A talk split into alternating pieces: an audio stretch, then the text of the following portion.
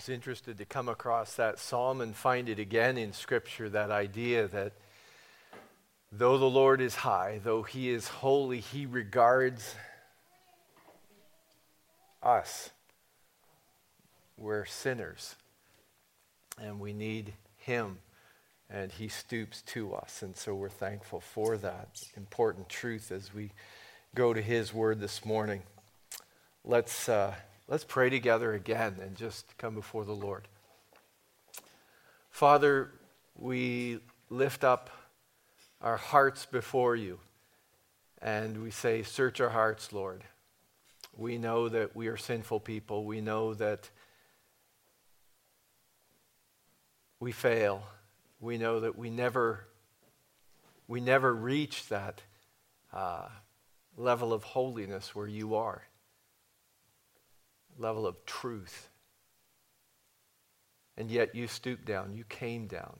Jesus Christ came and he lived in this life perfectly so that he could be a pure and spotless lamb, a sacrifice for our sins.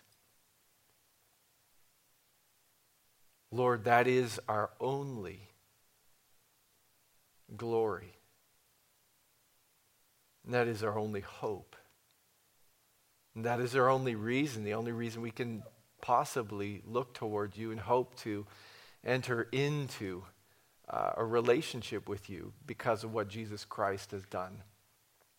So often we wish there was something more. We wish that we could be truly holy people.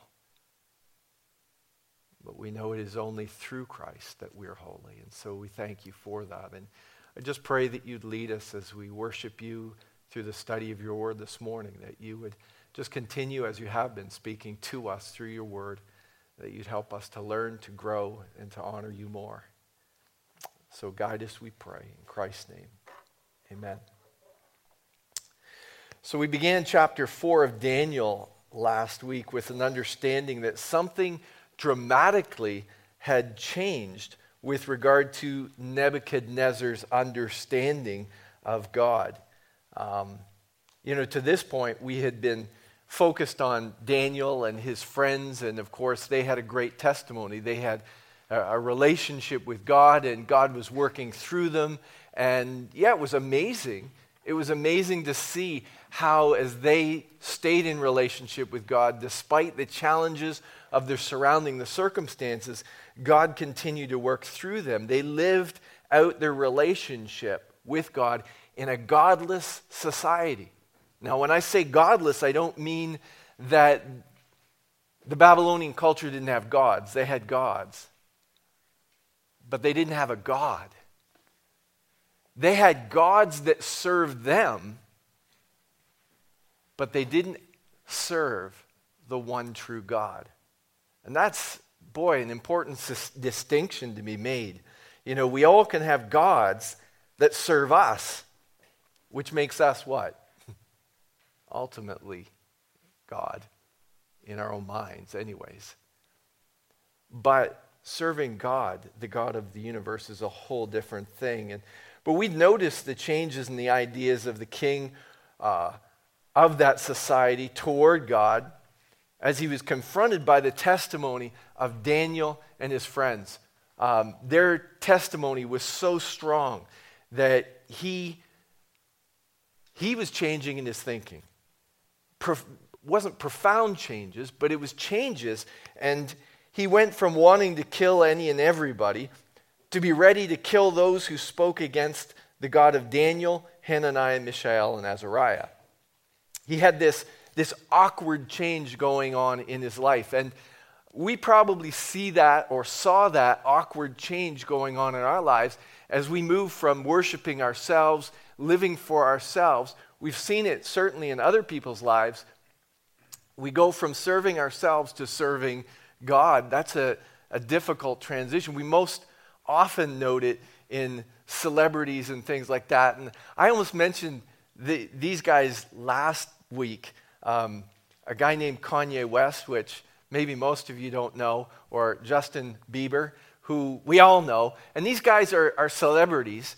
guys who have been worshiped uh, for a good period of time, and then all of a sudden they start professing Christ. I don't know if you're aware of that, but they both pro- profess to be Christians. In fact, Kanye West, who is the most off the scale, is now going around having Sunday services everywhere and leading people in worship and things like that. And I almost thought, man, watching them is kind of like watching Nebuchadnezzar make this change from, you know, this worship. I mean, Kanye West actually did say, you know, he was the new Jesus. He said, I am God. And then now he's in this awkward change where, you know, we look at his life and the things he was involved in, and he's still struggling with, involved in some of those things. But he professes to know Christ. And I was thinking, man, how much like Nebuchadnezzar? And you know, in my study this week, as I was on the internet, I wasn't looking for this, but it popped up Kanye West Nebuchadnezzar. Uh, I got to see this. He did an opera, which was basically the reading, it was the reading of Daniel chapter 4, where he says, I am Nebuchadnezzar. And they have this whole acted out. I didn't watch the whole thing or anything. I just went and got a little taste of it, and well, that was good enough. So I'm, I'm not off base. I'm not accusing this guy. I mean, this guy, amazingly enough, is in agreement. You know, he had a psychological breakdown and everything, and, and then comes back and he's, it seems like he's trying to get his life straightened out. Now, I don't know. Some of you guys are kind of looking glazed over. This isn't impressing you all. This guy was way off base. But you know, so were we. It's the same sort of stuff um, that we struggle with. And so, you know, we have to, we have to understand uh, this is amazing, and these situations are for our learning. They're for us to, to, to learn from. And so, as this chapter 4 opened, uh, we see the king, Nebuchadnezzar, who was making this awkward change to uh, believing in God, saying, You know, I believe in God. He was saying different things out of the abundance of the, the heart, the mouth speaks, Jesus said in Matthew 12. And he's giving glory now to the Most High God, whose kingdom is an everlasting kingdom. And so we realize something happened. Something happened to Nebuchadnezzar, and we know the story and we know what that was. And we, we saw last week in the first part of this this chapter, he said, God has done something for me. He didn't say God just did something to me. And so, in the harshness, we know the harshness of the discipline that he faced. It conveys a real transformation. There's not just a tweaking going on. Oh, wow, this pagan king, he seems like he's a little more Christian now, or he's open to God. No, this guy has been humbled. And there's this real, profound transformation in his thinking. And so this is Nebuchadnezzar's account. We went through his description of the vision and Daniel's interpretation. And there's this thread that goes through it that was mentioned twice in the first half. It's mentioned once again this week. And this is the key. In verse 17, verse 25, we'll hit it again in this last part. It says, That all may know the Most High rules this is verse 17, verse 25. That all might know the Most High rules the kingdom of men and gives it to whom he will. That's the point of this whole story. That all might know. It does say in one of those verses that says he, Nebuchadnezzar but it repeats twice, and this is the idea. It's so he will know, but it's a picture for all of us. It's something that you and I are to learn about. It's not just for the leaders, it's not just that Trudeau might know, or that Biden might know, or that Putin might know, or, you know, those are our political leaders that we think, man, they should get a hold on this message. Or, or those other guys kind of in the background that we don't really wonder what's going on with them. The guys like the Klaus Schwabs and the, and the Bill Gates and, and those guys who are trying to move the world and, and they think they're kings over the world. And, but it's not just for them, it's for us. This message is for us. We spoke of that idea of meta narratives, stories used to explain what's going on in the world. And we're good at telling fairy tales and fables, right? And that's supposed to explain to us what's going on in the world. We grow up as kids thinking, you know, oh, this is this makes sense because it fits in with and you know, in some of those fairy tales and some of those fables, there's some good truths, but do they give us a full account of truth and what's really going on? Because a lot of times the fairy tales that, that are told are about man's heroics, how he combats evil, and he wins every time. It sounds to me like a superhero movie. Is that what's really going on. Is that the way it goes? Is that what's happening in this world, in your life, in my life? When it doesn't go exactly like that, we kind of distance ourselves from it and, and pretend we weren't really involved. And we, we kind of make these things up and we, we pick and choose and we cut and paste to make a story that makes us feel better about ourselves, us look better. But God uses real life figures for his true meta narratives. And that's what this is with Nebuchadnezzar. It's a true story for every one of us to learn from. So I hope you'll do this with me. You'll get inside this, this, this story and go, oh, how have I seen this story apply to my life? Where can I go? Oh, yeah, I was Nebuchadnezzar. I came and was confronted by truth. You see, God's no respecter of persons. He shows no partiality, Romans 2:11 says. And if we're convinced of the lie, the lie that's been going on since the garden that you can be like God. We will get caught and we will be corrected. Hopefully, sooner than later. And this is what we're seeing in the next scene the actual situation that applies to the kings and queens of this world, to those of us who think we're the kings and queens of this world. We can do whatever we want. Because we do, we get thinking that sometimes, don't we? Or am I the only one?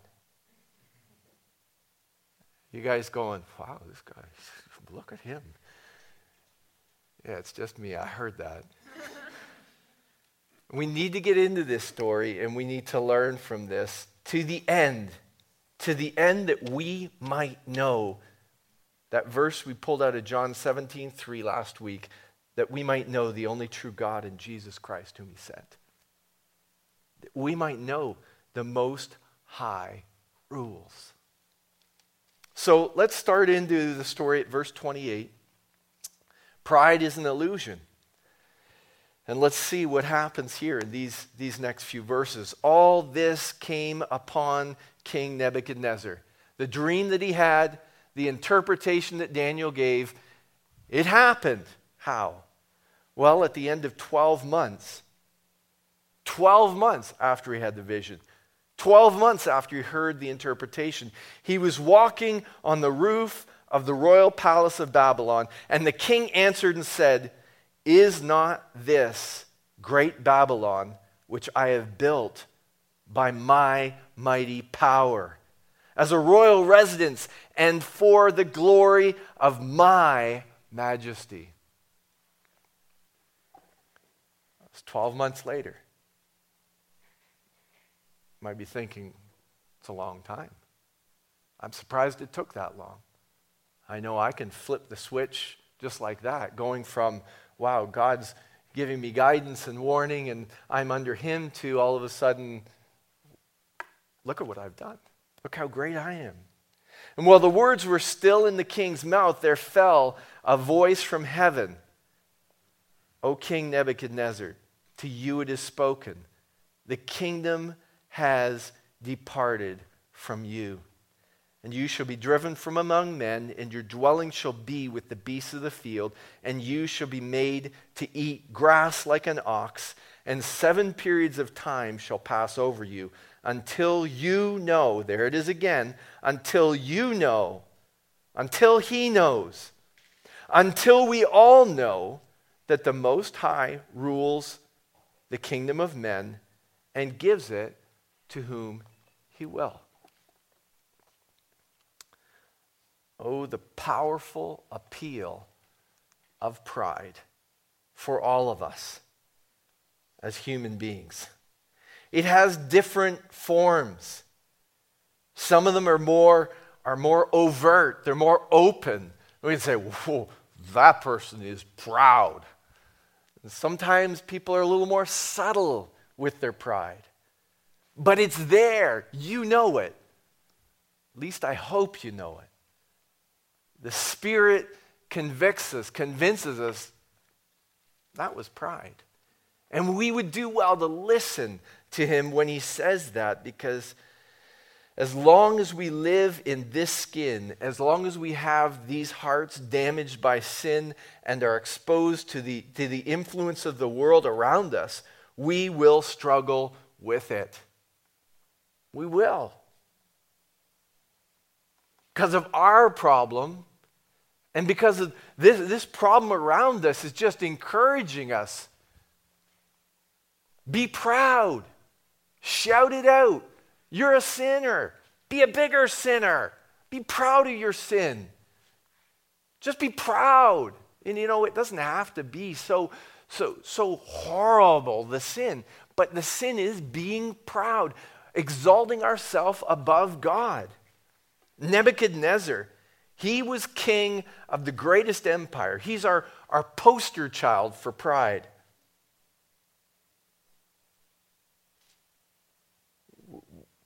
we could blame him, but we could also say it's excusable. I mean, he was the king of the greatest empire there ever was in this world. But he also had incredible exposure to the power of the Almighty God. This God of the universe that could get inside your head, that could bother him with dreams, that could poke at him, that would poke at him and say, You're wrong, buddy. Unsettled him. This God, this God who could oppose him, the king of the greatest empire, that could oppose what he did, that could oppose death itself, the flames of a fire. I mean, this is the, the, the big story, the big picture that's supposed to capture all of our attention. This God is so much bigger than all of our puny power, our weak fury. Here he acts. Nebuchadnezzar, we're going to throw these guys in the fire. And God says, Yeah, but nothing's going to happen. And then he comes around to the fact that he believed in Daniel's God, but that was the problem. He believed in Daniel's God. He had no relationship with God. See, there's the difference there. There's a, a, real difference for us to learn about. What are we believing? Are we believing in God in somebody else's God, in the God of the Bible, which they're not bad things, or are we believing God? Are we in relationship with this God? Are we understanding He wants to personally work with us, personally bring us along? Because if you just believe in God at a distance, nothing will happen. There might be some superficial, some of those awkward changes. You're doing some of the right things. But we won't be growing in relationship with God.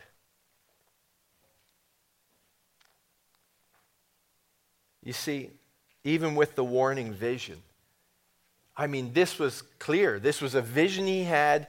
Daniel gives the, the interpretation. You're going to get cut down. You're going to get knocked down. You're going to go nuts.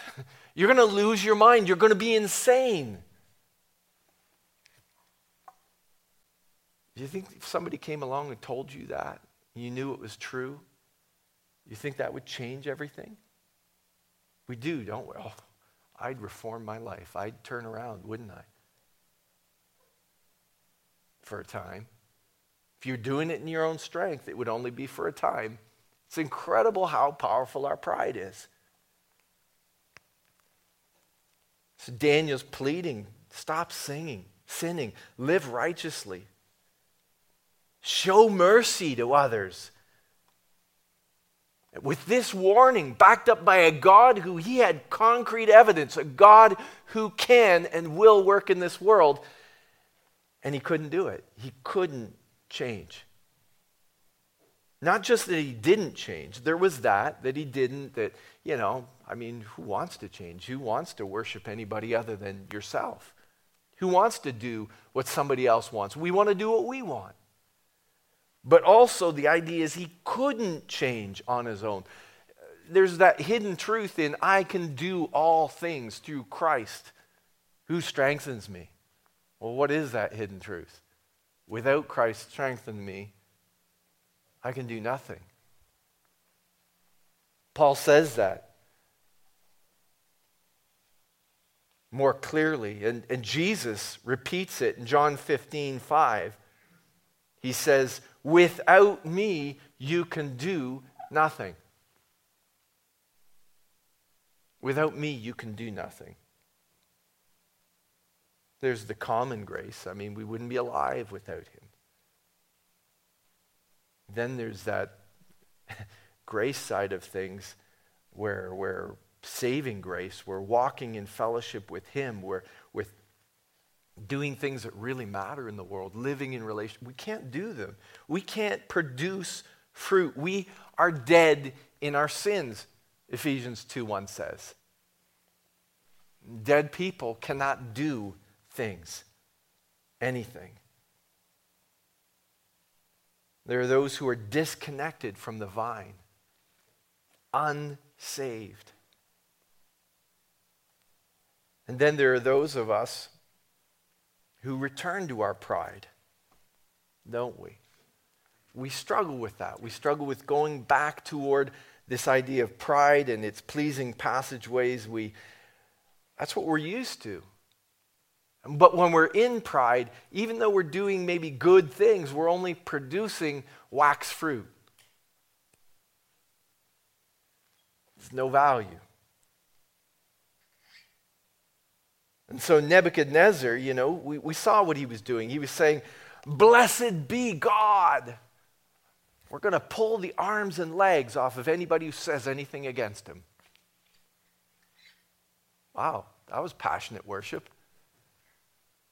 Kind of misdirected, but with all his strength. He was trying to worship God, but it was just his strength. I wonder how much of our our workship, not worship. Our works type mentality salvation, when we live in that way, when we live according to our pride, when we live thinking it's about what we do and not about what He's doing through us, I wonder how much uh, of our worship looks like that to God. We do things in our own strength, we do them for ourselves we end up saying things like, like Nebuchadnezzar Is this not the great Babylon which I have built by my mighty power for the glory of my majesty? Did you say that this week? Did I say that this week? Not in those exact words. We're not that eloquent. But we look at what we did and we think, that's all right. Look what I did. It's my ability, it's my power. It's interesting. Here Nebuchadnezzar is in Babylon. You recognize the relationship, that name with another name, further back in history? Babel. Did you know that they're the exact same word in Hebrew? Babel and Babylon. Do you remember where he put up his image? He built that image that everybody was to worship. Everybody came together and bowed down. Remember the plain of Shinar? Do you know where the Tower of Babylon, or the Tower of Babel, sorry, was built? The plain of Shinar.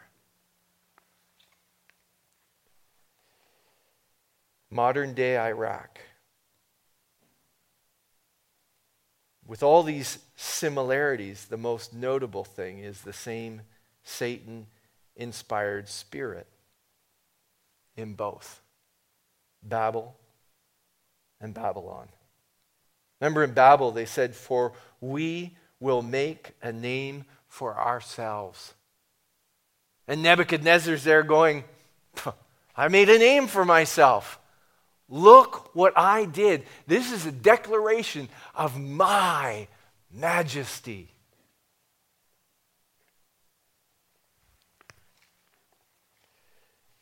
And the same result their language was changed. You think of it.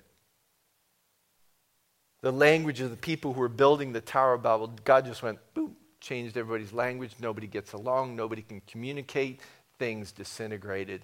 God showed, I am the one who's in control of what's going on here. Nebuchadnezzar says, when the words were still in his mouth,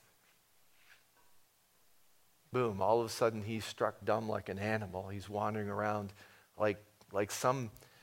We saw some of these people. You know, here we gather them up and put them in asylums when we were in Peru, we see these people on the street, and there would be hair just like matted and full of whatever, and they're just filthy, and they're wandering around, and you're going, oh, there's some evil spirit in there. There's something going on. And they're like animals. Nebuchadnezzar goes from, yeah, king of everything in Babylon to all of a sudden he's out living on the land like an animal. Language was changed. He lost the ability to communicate. God wants us to make the connection here. This same spirit that has been troubling mankind and mankind's relationship all the way along from, from the Garden of Eden. You will be like God. We will make a name for ourselves at the Tower of Babel. This is for my majesty here, Nebuchadnezzar. And it goes on throughout history. He wants us to make this connection. He wants us to see the result of the statement, the result of pride, the result of this lie. Perhaps most of you have already thought of the verse in Proverbs 16 18. Pride goes before destruction. Pride, that sinful instinct of self worship. Think of it that way. Pride is a sinful instinct of self worship, goes before destruction. And a haughty spirit before a fall from grace. What grace? From the grace of being made in the image of God. Being made in the image of God to exalt Him. There is nothing better for you and I to do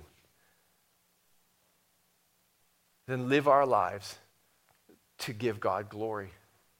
Lives of worship, lives that point to truth. But pride, pride ruins that.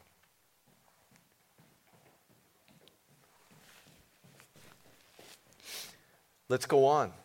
Discipline is an intrusion.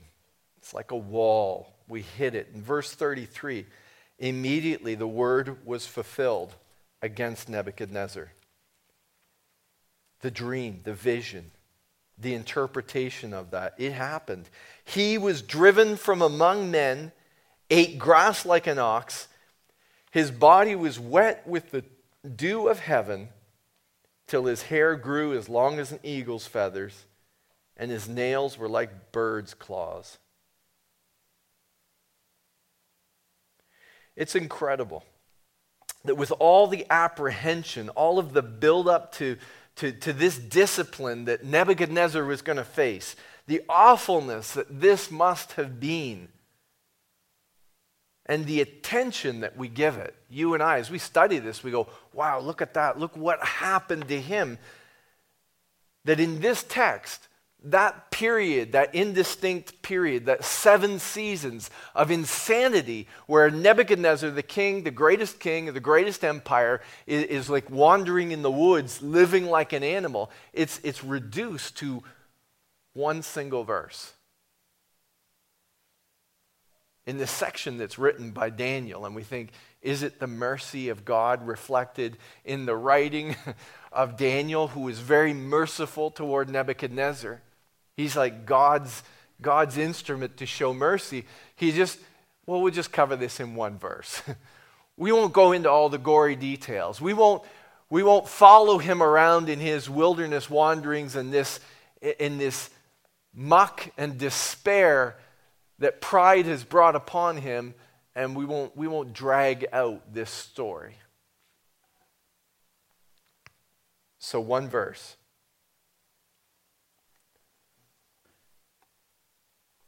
mercy from the God who put the iron band around the stump of the tree. The sovereign, all knowing Father who, measure, who measures out corrective discipline to his children in the most beneficial way. Do we believe that? Do we trust him with that? That when things happen, boom, that, hey, God, that's, that's from you. We're not shaking our fist at somebody else, some something else. You know, whether it's another person that we come into conflict with, or whether it's it, it's it's some situation. We're going, what's going on? You know, we just say, okay, God, you brought me into this for a specific purpose, and you are a father a loving father. You are a great coach, and you are doing this for my benefit, my training. Because you have great plans for me. So I'll accept that you take me through this challenge, this difficulty. That maybe we think came arbitrarily, or maybe we understand that it was our fault. I did it to myself. Remember, I'm not saying, and the Bible doesn't tell us, that everything that goes wrong in life is a result of your sinful pride and, and you need to beat yourself up over that. Jesus deals with that. It was a Pharisaical teaching. If you've got a problem, You've got a personal sin that you caused yourself that problem. Remember Jesus in, in John chapter 9, he says the disciples mouthing the belief of the Pharisees, and really, I think the belief of all religious people. Something we struggle with, we see something go wrong with somebody's life, we go, hmm, we know that something bad happened to them because they're, they're a worse sinner than I am. Things are good for me right now because I'm a good person. And Jesus said about the man who was blind, disciples say, Who sinned? His parents or him? And Jesus said, No, this is for God's glory. Another passage that talks about this is in, in Corinthians, where Paul's talking about that thorn in the flesh. And Paul's praying to God, God, please remove this thorn in the flesh. It's never communicated clearly what that thorn in the flesh is, all sorts of speculation about what it might be. But then in the end, God gives Paul not relief, but an explanation. It's for my glory, it's for your benefit so that you will not be conceited, prideful. What, what was the big issue? What's the greater danger? Is it the, the suffering of the situation, or is the greater danger the pride that you and I can have in our lives? So, on the one hand, we know, you know, it's not just across the board, something bad happens, you're a sinner, and boy, everybody else should just pile on. But we want to be open to this.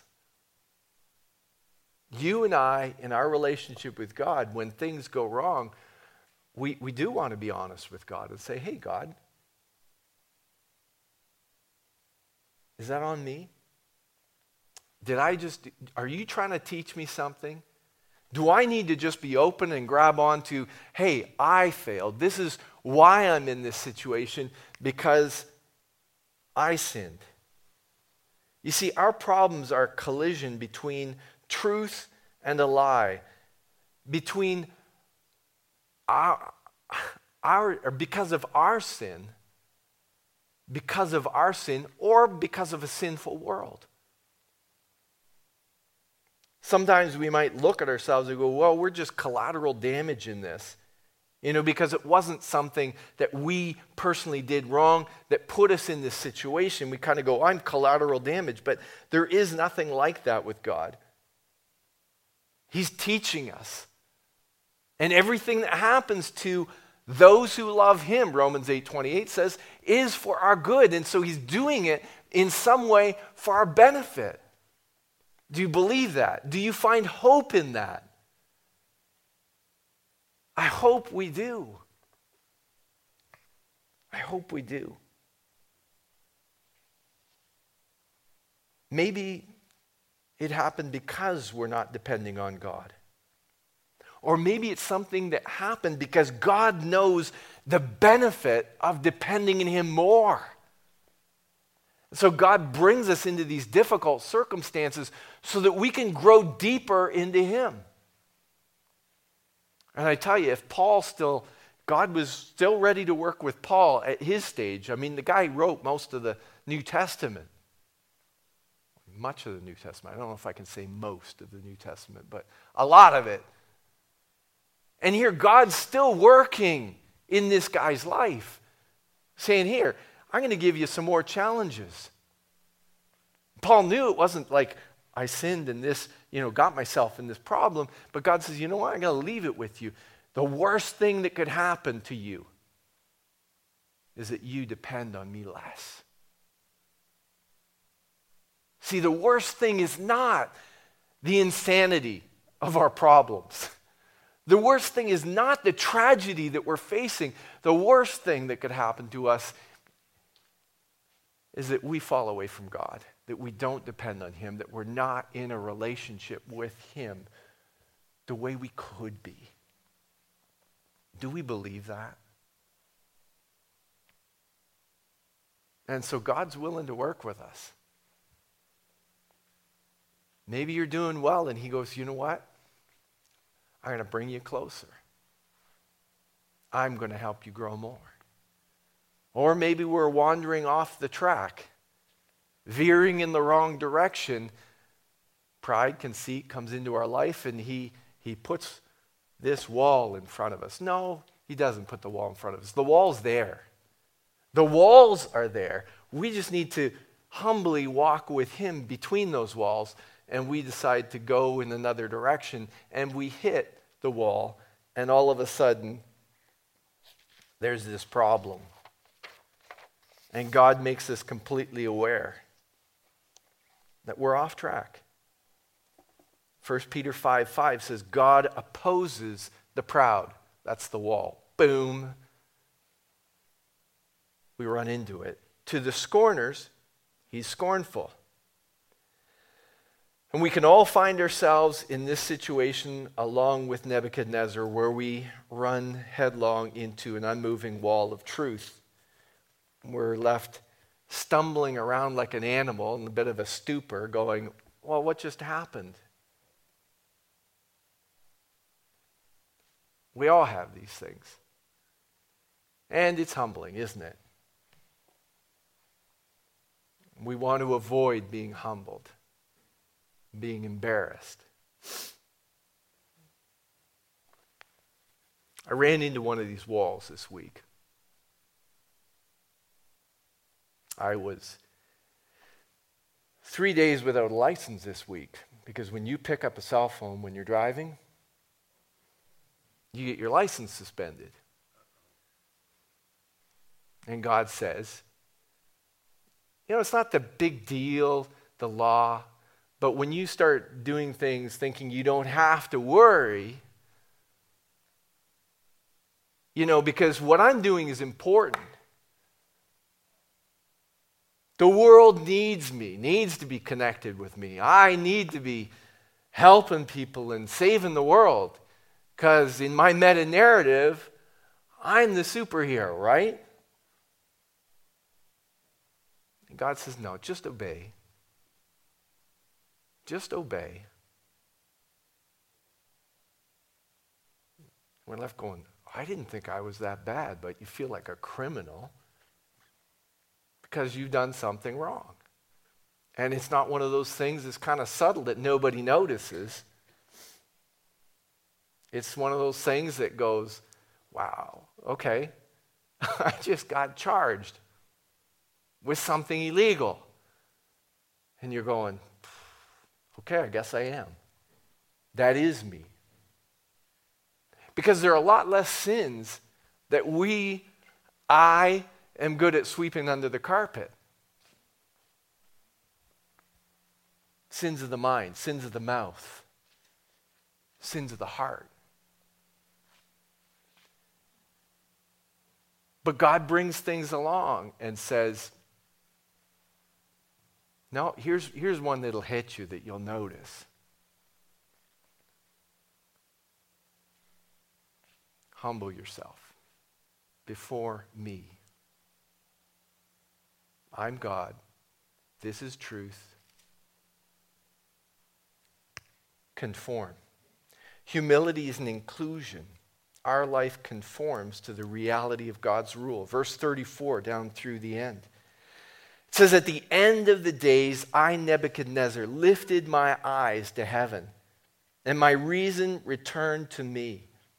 And I blessed the Most High, and praised and honored him who lives forever. For his dominion is an everlasting dominion, and his kingdom endures from generation to generation. All the inhabitants of the earth are accounted as nothing. And he does according to his will among the host of heaven and among the inhabitants of earth, and none can stay his hand or say to him, What have you done? At the same time, my reason returned to me, and for the glory of my kingdom, my majesty and splendor, it returned to me. My counselors and my lords, they sought me, and I was established in my kingdom, and still more greatness was added to me. Now I, Nebuchadnezzar, praise and extol the honor of the King of heaven, for all his works are right, and his ways are just. and those who walk in pride, he's able to humble. So in verse 34, we slide back into a personal narrative where it's Nebuchadnezzar talking again. It was Nebuchadnezzar for the first chunk of the chapter, then we go into that section in the middle where it's written about him, and now we're back to him talking again.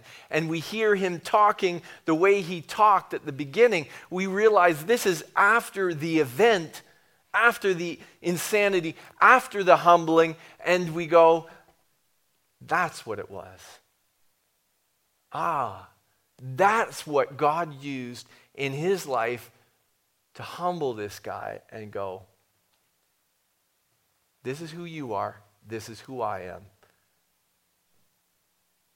You need to be in relationship with me.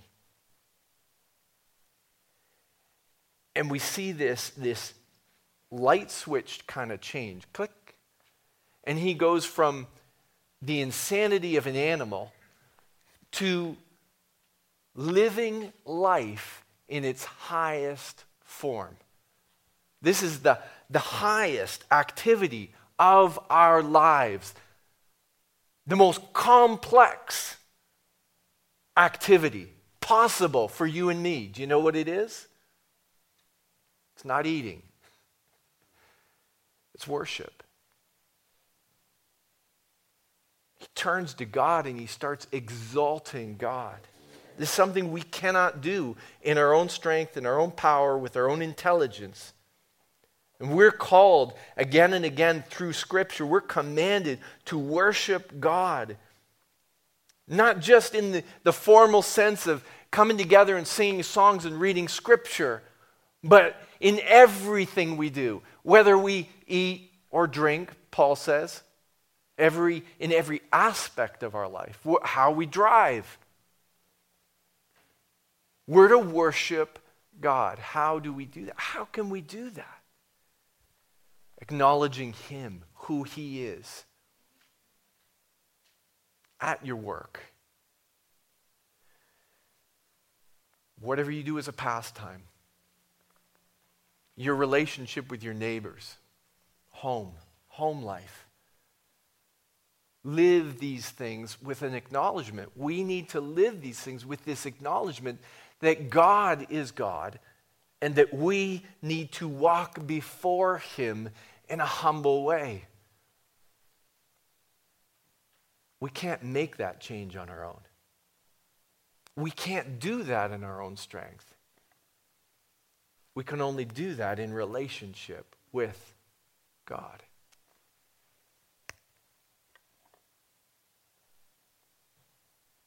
The change with Nebuchadnezzar was spectacular, dramatic. But once again, we need to remember that it was done in this way, not saying that this is what has to happen in order for you to learn. No, he did this with Nebuchadnezzar so that all might know.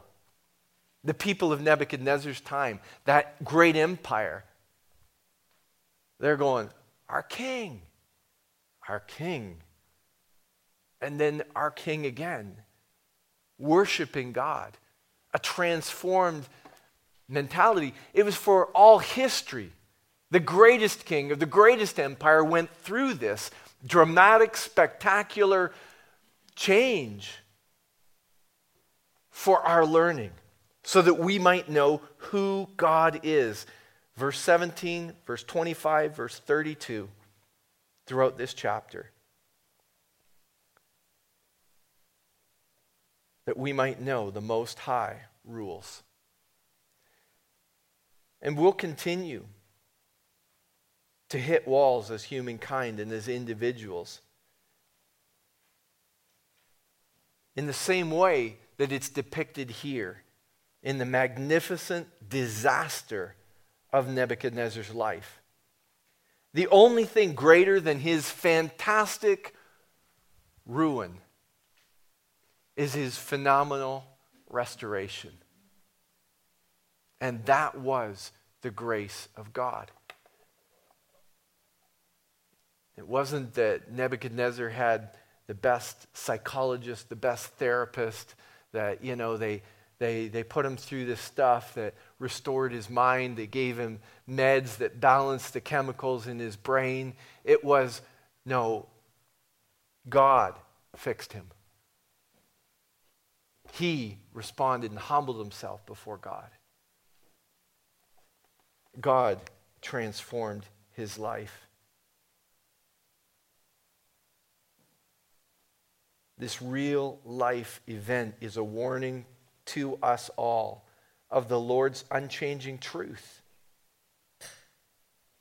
It's a warning, but it's also a witness of his unparalleled grace. His unparalleled grace. And we would do well to learn from this great example, to adjust our course.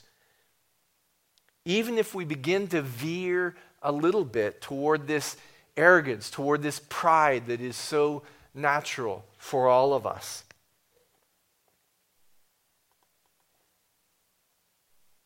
But not just for fear. Fear might be the beginning. Ooh, man, look what could happen to us. But for love. Responding to the love of our great God because he is the God who redeems. He's the God who, who, who takes us through this life, its challenges that, that hit us, the, the walls that come in front of us, either walls that are there simply because there's situations in this world, the sinful world, or because of our sin. And he says, Stop. Look up. And Nebuchadnezzar it says, raises his eyes to heaven. His reason is returned as he recognizes God's unequal majesty in worship. He worships God. And then as he lives his life worshiping God, his rule, his reign is better than before. Now I wonder, was his empire the greatest empire that ever was? Before his insanity? Or was it after that he really established that, that gold head standard of this is the greatest empire that ever was? Probably after. Because he ruled worshipfully, acknowledging the God who is in heaven. That's redemption. Dramatically depicted right here in this, in this story for us all, for all our learning. But also, also the thing that can be depicted in our life from day to day, from week to week, in greater and small ways. In James 4:10, uh, you'll su- be surprised how many times this is repeated in Scripture the same thought. Humble yourselves in the sight of the Lord, and he will lift you up. 1 Peter 5 5, it said, we read before, God opposes the proud. Boom, the wall's there. But then it says, God gives grace to the humble. An undeserved, compassionate merciful response. God's willing, God's patient. What if? What if we quit exalting ourselves at all? What if we stopped even the little ways that we, we try and gain significance, the little ways that we, we talk about ourselves to others or present ourselves before others to, to try and gain significance in some way other than being a humble worshiper of a holy God.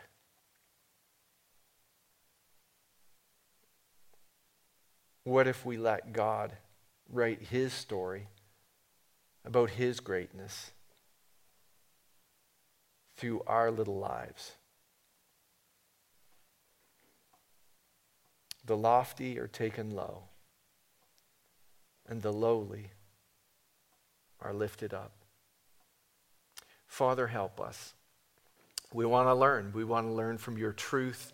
And uh, It's a big story here, not just in the sense that it was Nebuchadnezzar and the greatest empire ever, but it's a big story in terms of one that is involved in our lives from day to day, all the time. It's, it's one where we can see ourselves easily as the main character and falling away from honoring you. Thank you for when you reprove and correct, because the greatest issue, the biggest tragedy, Lord, is not the discipline that we run into.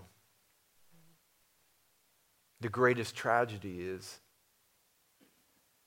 when we, in the first place, push ourselves away from you, when we think that we can live this life apart from an acknowledgement of who you are. Lord, help us to allow you into all of the little spaces of our lives so that we might worship you through every part of it, so that our lives might become significant in this one way. They point others to you, they lift up your name. And we pray this in the name of the Lord Jesus Christ, who by his death, because of your grace, saved us from our sin and our sinfulness. Amen. Wow, a little bit of a uh, downer that psalm, eh? Guy who's going through some struggles.